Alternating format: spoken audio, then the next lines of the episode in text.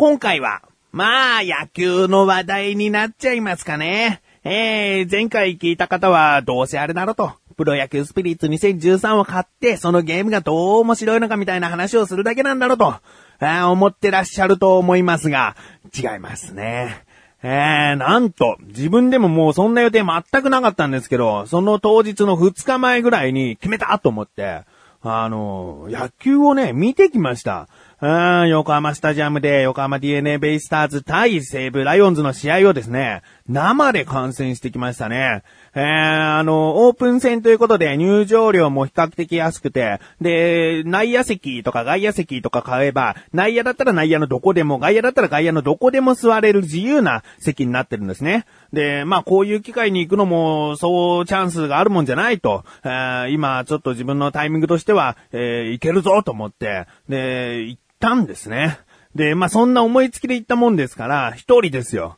うん、これはね、十数年ぶりぐらいに生で試合観戦ね。あのー、スタジアム自体は去年のファン感謝祭で入ったは入ったんですけども、試合を見るというのはね、それぐらい久しぶりで、で、しかも一人で行くっていうのは初めてですから、うーん、まあ、楽しみでしょうがなくてですね、ウキウキして行ってきました。今回はその話をします。ということで、今季、ベイスターズがクライマックスシリーズに行かなかったら、丸坊主にする自分がお送りします。菊師匠のなかなか好調心。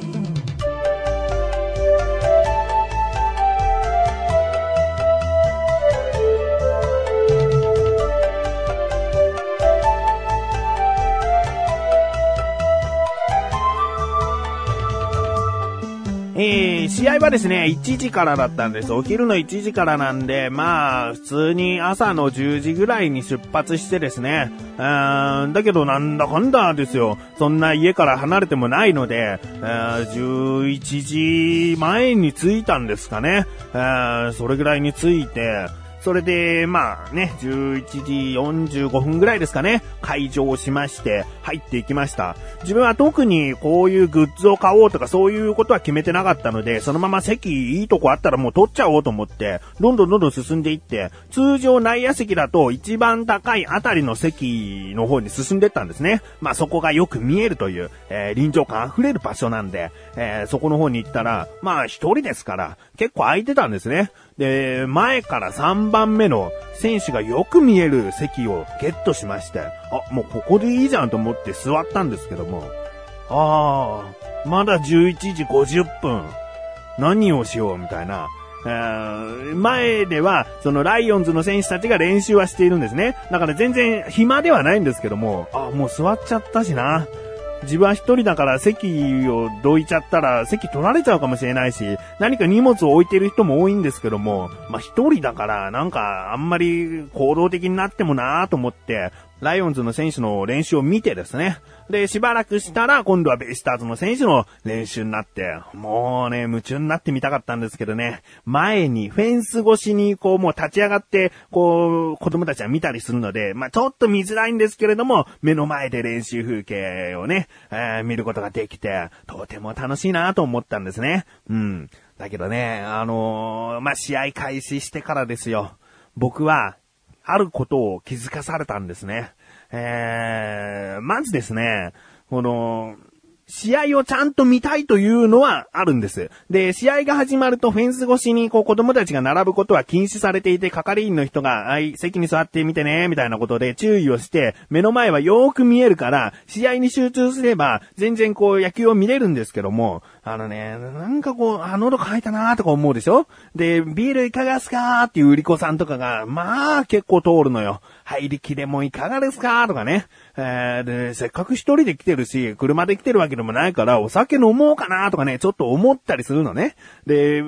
だ売り子さんが近づいてきた時に、ビールいかがですか？あ自分はね、ビールとか、この入りきのレモン、まあ、レモンサワーっていうのは、ちょっと炭酸があるから、どうせ飲むならウーロンハイがいいなみたいなことを思っていたんですけれども、まあ、通らない。で、炭酸じゃない飲み物で、うん、比較的通るのが、ホットティー、ホットコーヒーみたいな。あまあ、それじゃないんだよなと。その日はすごく天気が良くてですね、日差しが強いといえば強い、暖かい、えー、日だったんですね。なので、ほっと飲みたい気分でもないしなと思って、で、ウーロンハイないのかなと思ったら、焼酎いかがですかっていう声が聞こえて、あ、あ、あるじゃん、ウーロンハイ、ウーロン茶積んであるし、ウーロンハイあるんだと思って、で、ウリコさんが近づいてきたんですけれども、そこで立ち止まって、この、手を挙げてくださいって言ってる人を、売り子さんっていうのは探したりするんですね。えー、まあ、ウロハいかがですかつった時に立ち止まって、こう、手を自分で挙げて、で、欲しい人いませんかっていうのを、こう、いろいろなところで、こう、目配せをしてくれるというか、えー、探してくれるんですけれども、そのウーロンハイの売り子さんがですね、どうも自分の近くに来るときは素通り感覚で行っちゃうんですね。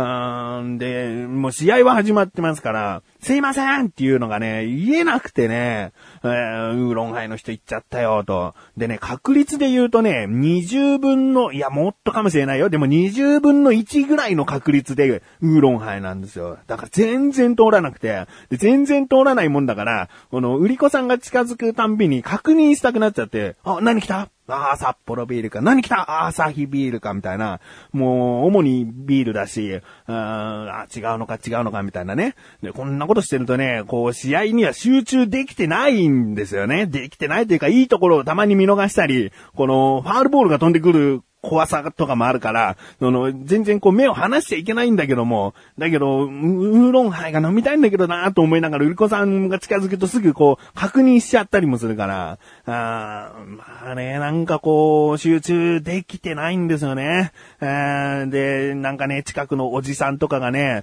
こう、席を自分で取ってたのかわかんないけど、ちょこちょこ移動するんですね。で、自分の前の席だからとってもいい席なんですよ。一番前の席でうろうろこう席交代し、してるんですね。で、誰も座ってないところをこう、うろうろしてたりするから、なんだろうな、このおじさんとか思ったり、で、なんかたまにこう見ると、この目の前の子供に、お久しぶりみたいな声をかけてるから、相当な常連さんなのかな、とかね。うん、なんかね、もうそういう、なんだろうな、あ、球場にもなんかこういう人間関係があるんだな、とかね、なんかそんなことがない、確認したくもないのに確認しちゃったり、で、あとは、その、女の子がね、マスクしてる女の子がなんかマスク取ったと思って、なんか食べ始めたんですね。で、その女の子が食べてるのがチュロスなんですね。自分チュロスもう大好きですから、うわーチュロス売ってるんだ。食べたいなーと思って。えー、で、じゃあいいなーみたいな、いうのをね、考えるとね、試合を見ながらもね、チュロスはどこら辺に売ってるんだろうみたいなことをね、考えちゃったりしてね、ま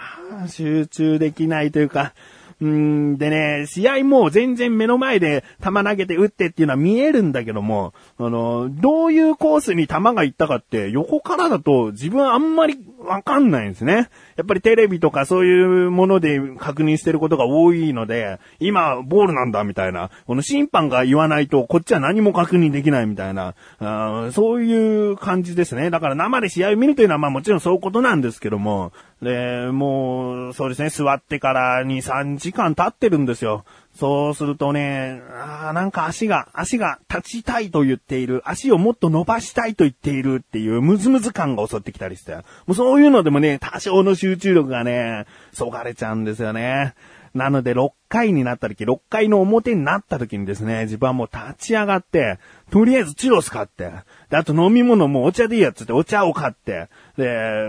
まあ、ちょっとした軽食も買ってですね、えー、席を移動しました。とってもいい席だったのに、もうね、内野の、内野の公式試合が行われている中でも自由席と呼ばれている、もう後ろの高いところの席に行って、で、周りはもうほとんど誰もいない場所を取ってですね、もうのびのびと座って、のびのびとチロスをを食べながら、そんな場所で試合を見てたんですけれども、自分にはね、どうもこっちの方がね、合ってるなと。うん、確かに選手の表情とか見えないけども、ああ、この方がいいなとかね、思いましたね。えー、でね、一番いいのはでもね、家でね、一人でゆっくり好きなものを食べながら、試合観戦することですかね。あー、まあ、これ言っちゃったらおしまいだけども、もう生で改めて見てね、興奮はもちろんありましたから、いいところはたくさんありました。あそんな中でも一番に思うのは、絶対応援しようと思いました。最高段放送。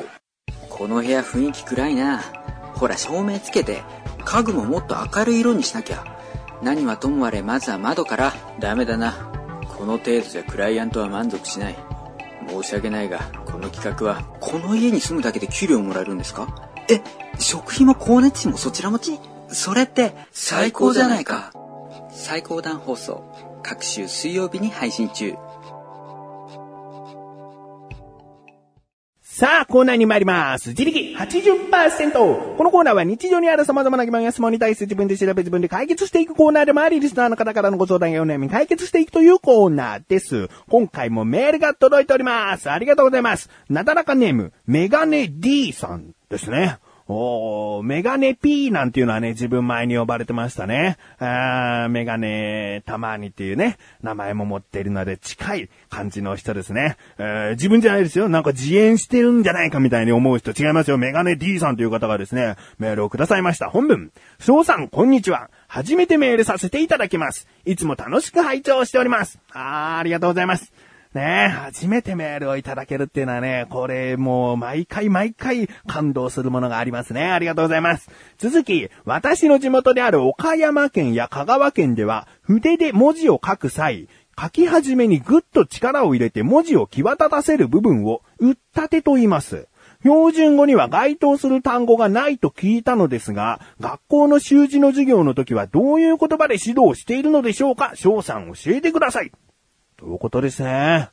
ええー、打ったてだそうですね。自分はもちろん初めて聞きましたし、うーん、学校で習字の授業ありましたよね。どういう風に教えてもらっていたかが思い出せないぐらいそんな単語がなかったんじゃないかなと思ってですね。うん、ということで今回の疑問です。岡山県や香川県で言われている打ったてという言葉は標準語にするとどういう言葉なの？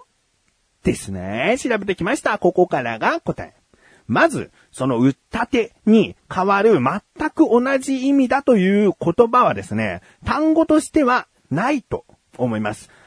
近いもので言うと、私筆、始める筆と書いて私筆、または起筆、起こすに筆と書いて、起筆という単語があるんですけれども、これはあの文字を入れる時の最初の出だしの部分を言うんですね。で、その後、総筆、周筆つって、えー、一画を書くんですけれども、まあ、その私筆の部分に、打ったてがあるわけですよね。えー、まあ、だから、打ったてイコール私筆ということではない気がするんです。糸があって、糸の始まりのことを言っているのではなく、糸の始まりがこう結んであることをなんて言うんだみたいな、そういうことだと思うんですよね。えー、ただの始まりじゃないわけですから。うん。でですね、まあ、よく調べてみるとですね、まあ、うったてという言葉を、あえて標準語にするのであれば、あの、筆を入れる時の打ち込みの部分ということですね。なので文章的には、紙筆の打ち込み部分というのが、打ったてになるんじゃないかなと思います。うん。あの、私筆の打ち込みの部分がちょっと大きすぎるねって言われたら、打ったてという言葉を知らなくても、あ、最初のグッと力入れる部分が大きすぎちゃったのかなって標準語として理解できますから、きっとこういう風な言い方になるんじゃないかなと思います。うん。なので、まあ、標準語にすると、ちょっと長い文章になってしまうということですね。筆を入れる打ち込みの部分っていうね。まあ、こういうことになるんじゃないかなと思います。メガネ T さんいかがでしょうか？打ったてという言葉が非常に便利なので、もうこれこそ全国に広まればね、えー、打ったてはちょっとおかしいよとかね、そういう風に指導しやすいんじゃないかなと思いますけど。うん。ということで、メールありがとうございます。これからもぜひ疑問があったら送ってみてくださいね。こういった感じで、日常にある様々な疑問や質問の方をお待ちしております。投稿もりなったらここ女子を選択してどしどしとご投稿ください。以上、自力80%でした。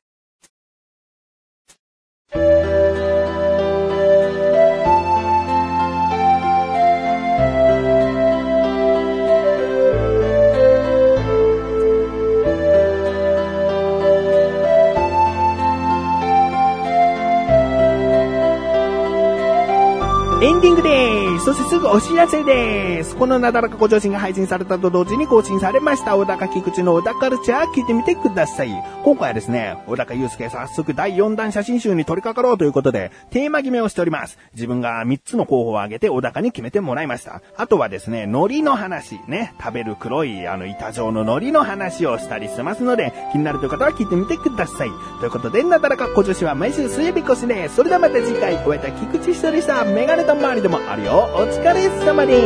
す。